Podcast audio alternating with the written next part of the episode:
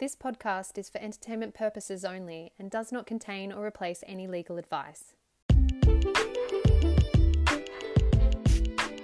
Hi everyone, it's Declan here. Welcome back to episode three of Maddocks Day One series for law students.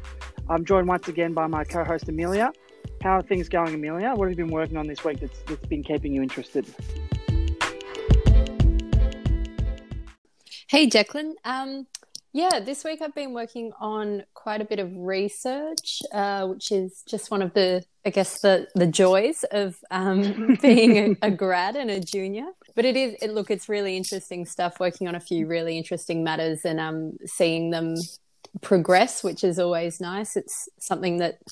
Uh, you know, four months in a team actually gives you a little bit of insight into how cases run. So that's been great. How about you? What are you working on?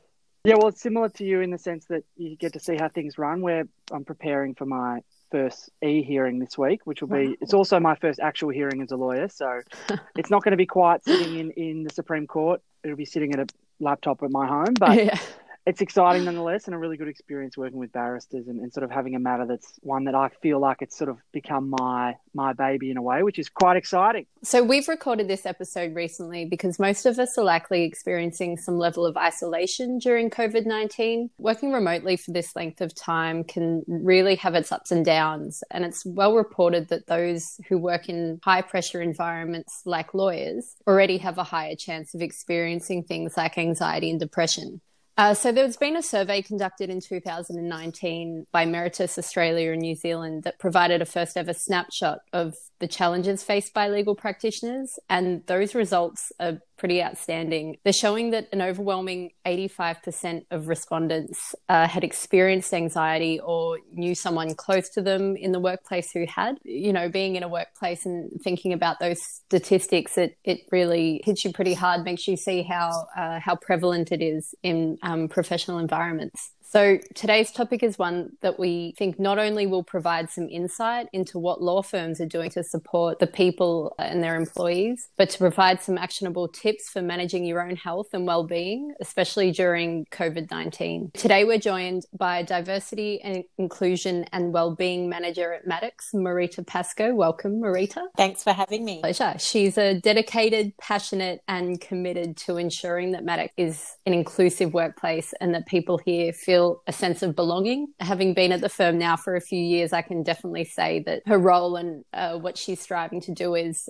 definitely actioned in the workplace. She's had an incredibly large role to play over the past few months in keeping our people connected, working from home and working remotely. So, welcome, Marita. It's great to be here. Thanks for having me, Declan and Amelia. No worries. So, obviously, COVID's the dominant issue in the workplace right now. And in, in light of all of the other issues Amelia's touched on that we'll get to today, we will get to coronavirus. But I think, as sort of a by way of introduction, and because of the fact that coronavirus is all anyone's heard about, and we're a little bit sick of talking about it in some way, we'd probably we'd like to start with sort of your usual day to day role pre coronavirus as the diversity and inclusion manager at Maddocks. What do you see your role in the business as being? That's a great question to kick us off. I moved into this role at the beginning of 2019. So, in lots of ways, before coronavirus happened, it was still a relatively new role for the firm. We had obviously had a strong commitment to diversity and inclusion before that, but it had been incorporated into other HR positions within the team. Moving into the role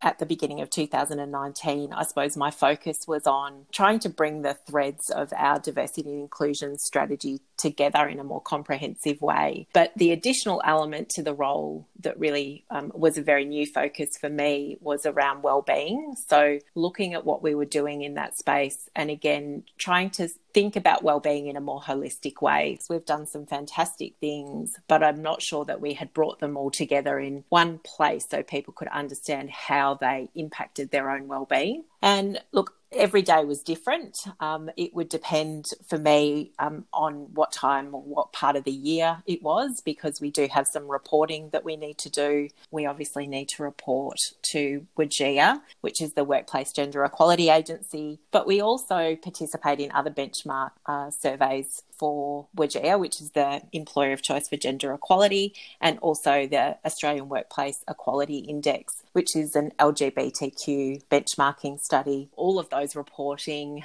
timelines happen at different times of the year. So my focus changes depending on what what those deadlines are. I've seen it pop up on our intranet. We've just was it a, a workplace equality index? We've just won an award or citation or something. Is that right in saying that? Well, you are, you are. So we are really excited. Maddocks achieved the bronze citation for the Australian Workplace Equality Index, which was look, it's fantastic recognition for our pride community at Maddocks because if you look at some of the other employers who achieved bronze you know, we punch well above our weight in terms of our size. Mm-hmm. And, you know, it, it's great to, to receive that um, validation, I suppose, from an, an external body that what we're doing is heading in the right direction. That's excellent, Marita. And it's, it's really great to hear, especially as, you know, as a, a junior in the workplace, that Maddocks is so committed and well renowned for those, those initiatives. I imagine your impact, uh, sorry, and the impact of your, of your role relies on the firm and the partners around you as well.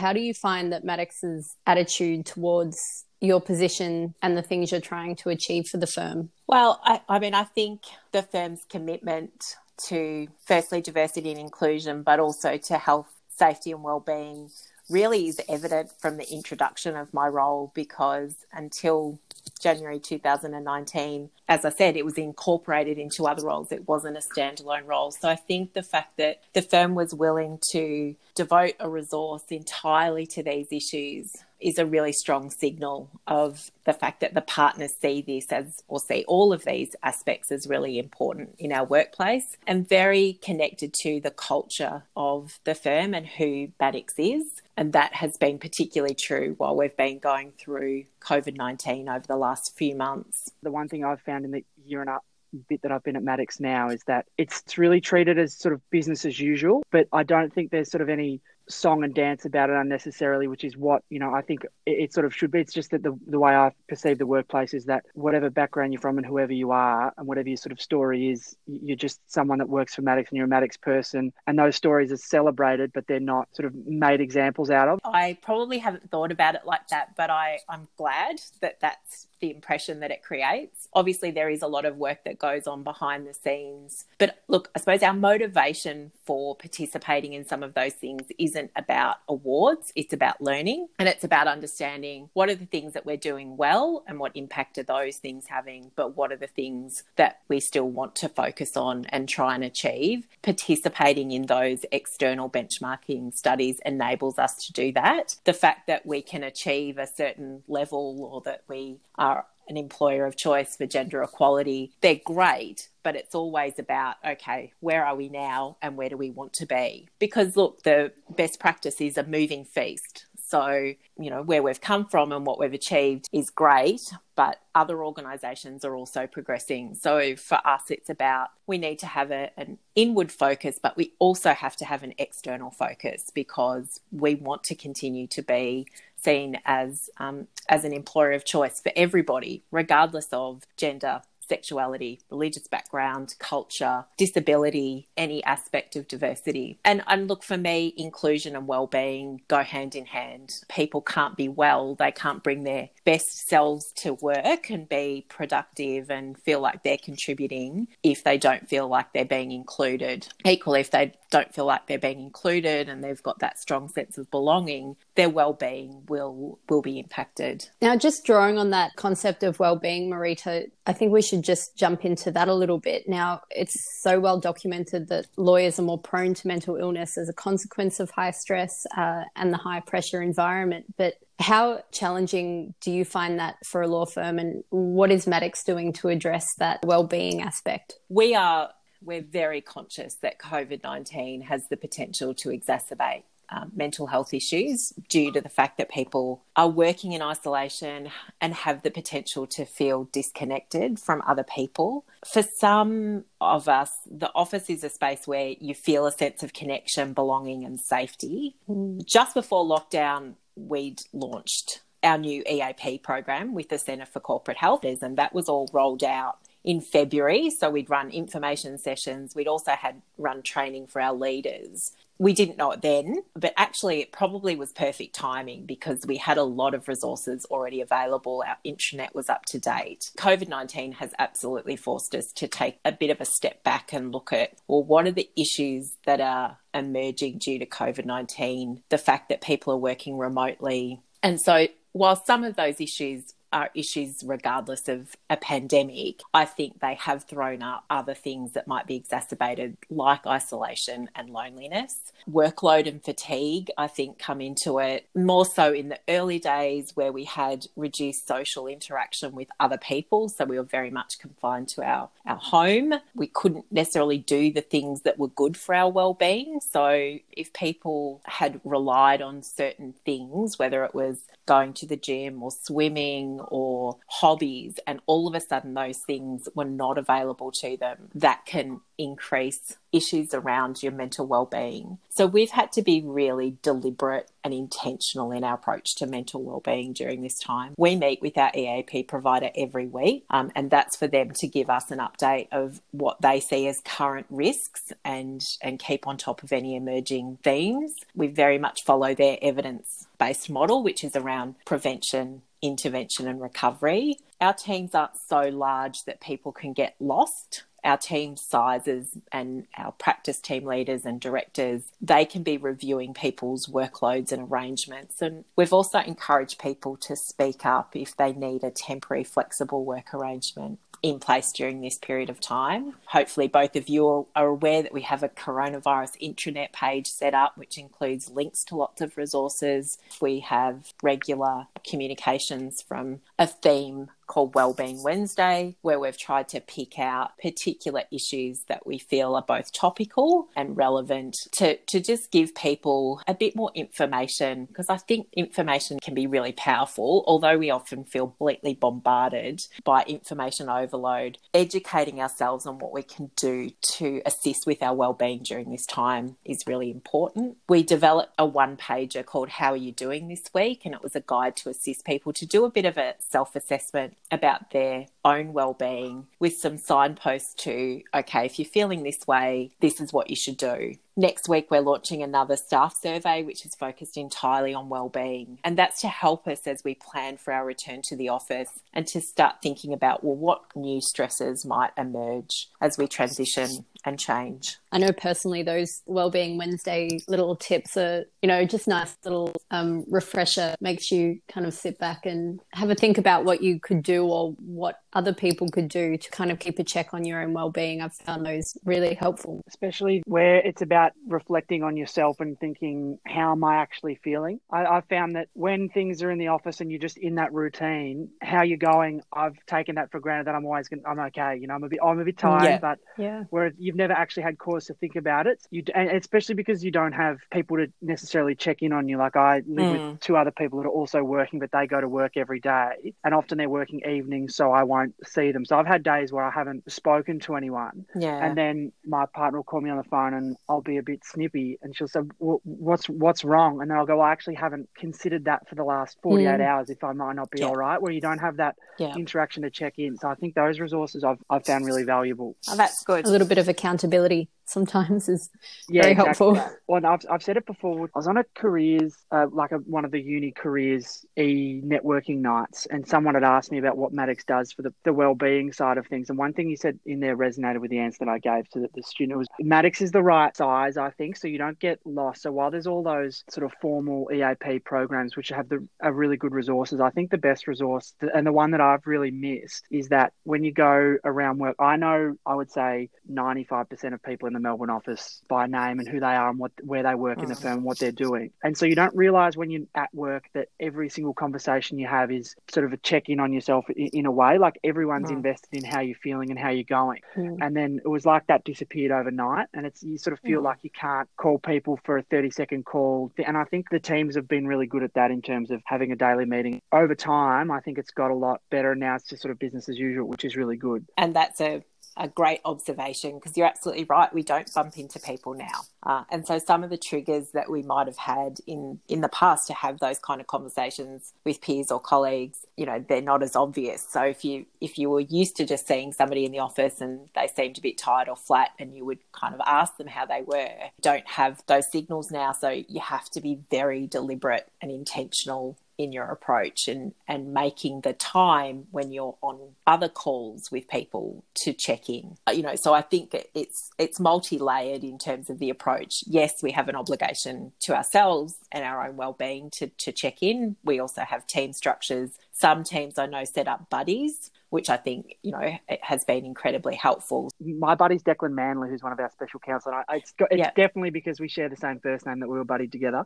Um, but it's it is really good. You know, he calls a he'll call me a couple of times a week, and it's nice seeing his photo pop up on Skype mm. and knowing that it's not going to be about work at all. Because I reckon when we're in the office, I'd spend you know a fair portion of my time hanging over someone's pod, just having a chat. So it's nice knowing that that still mm. still exists. I think that's been a really positive thing that we've, we've managed to do. We've always tried to instill that it's not about one day. These are conversations you should be having all the time. So, you know, ask, listen, encourage people to take some positive action and, and checking in again later. And it's interesting, I was listening to a podcast earlier in the week on this topic, and the presenter said, at the moment, we should be asking people, How are you twice? Because often someone asks you how you are, and our default is, I'm fine. Yeah, absolutely. So asking it once isn't enough. You kind of have to follow up again. So, how are you really? Because I think that can prompt a different answer and then a, a different discussion.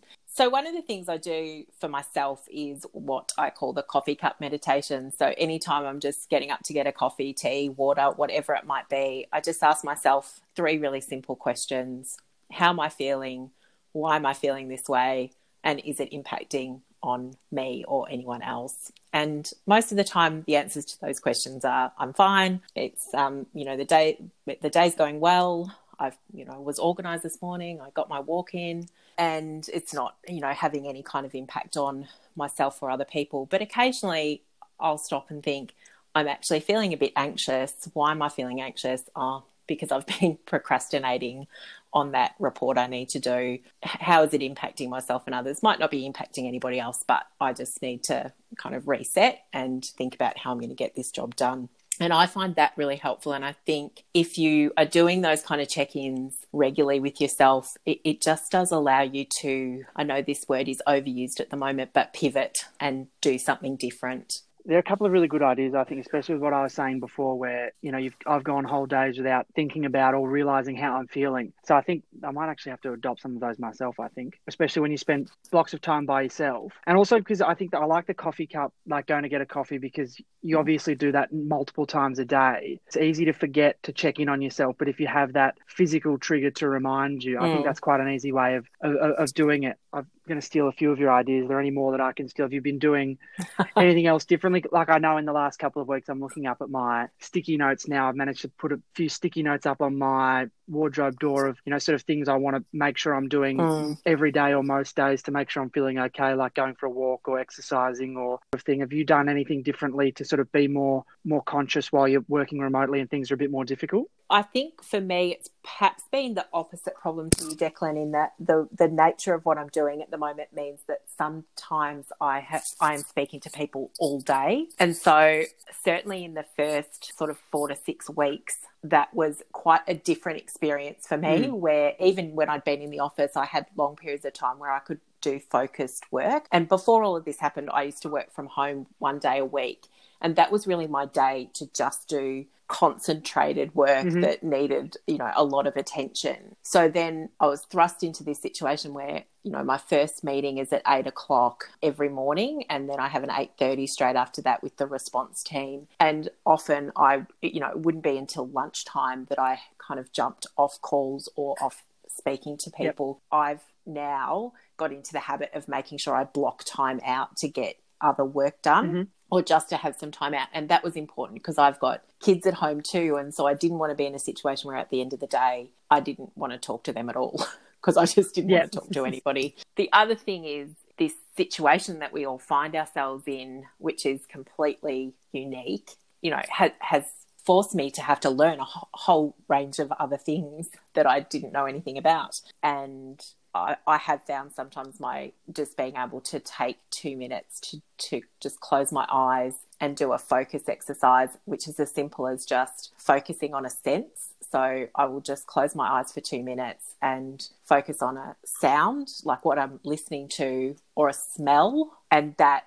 can be great to just quieten your brain because it's important that we give our brain a rest. And if we just are continually moving through the day at a really fast pace, in terms of the kind of work we're doing, we're not giving our brain a chance to recover. So doing those when I've sort of start to feel like, oh, I'm not progressing with something or I'm not getting this problem solved has been has been really helpful. Do you have any tips specific to law students going through the clerking process uh, during COVID 19 in terms of how they can stay connected during the next few months as they uh, prepare for, for their graduate years?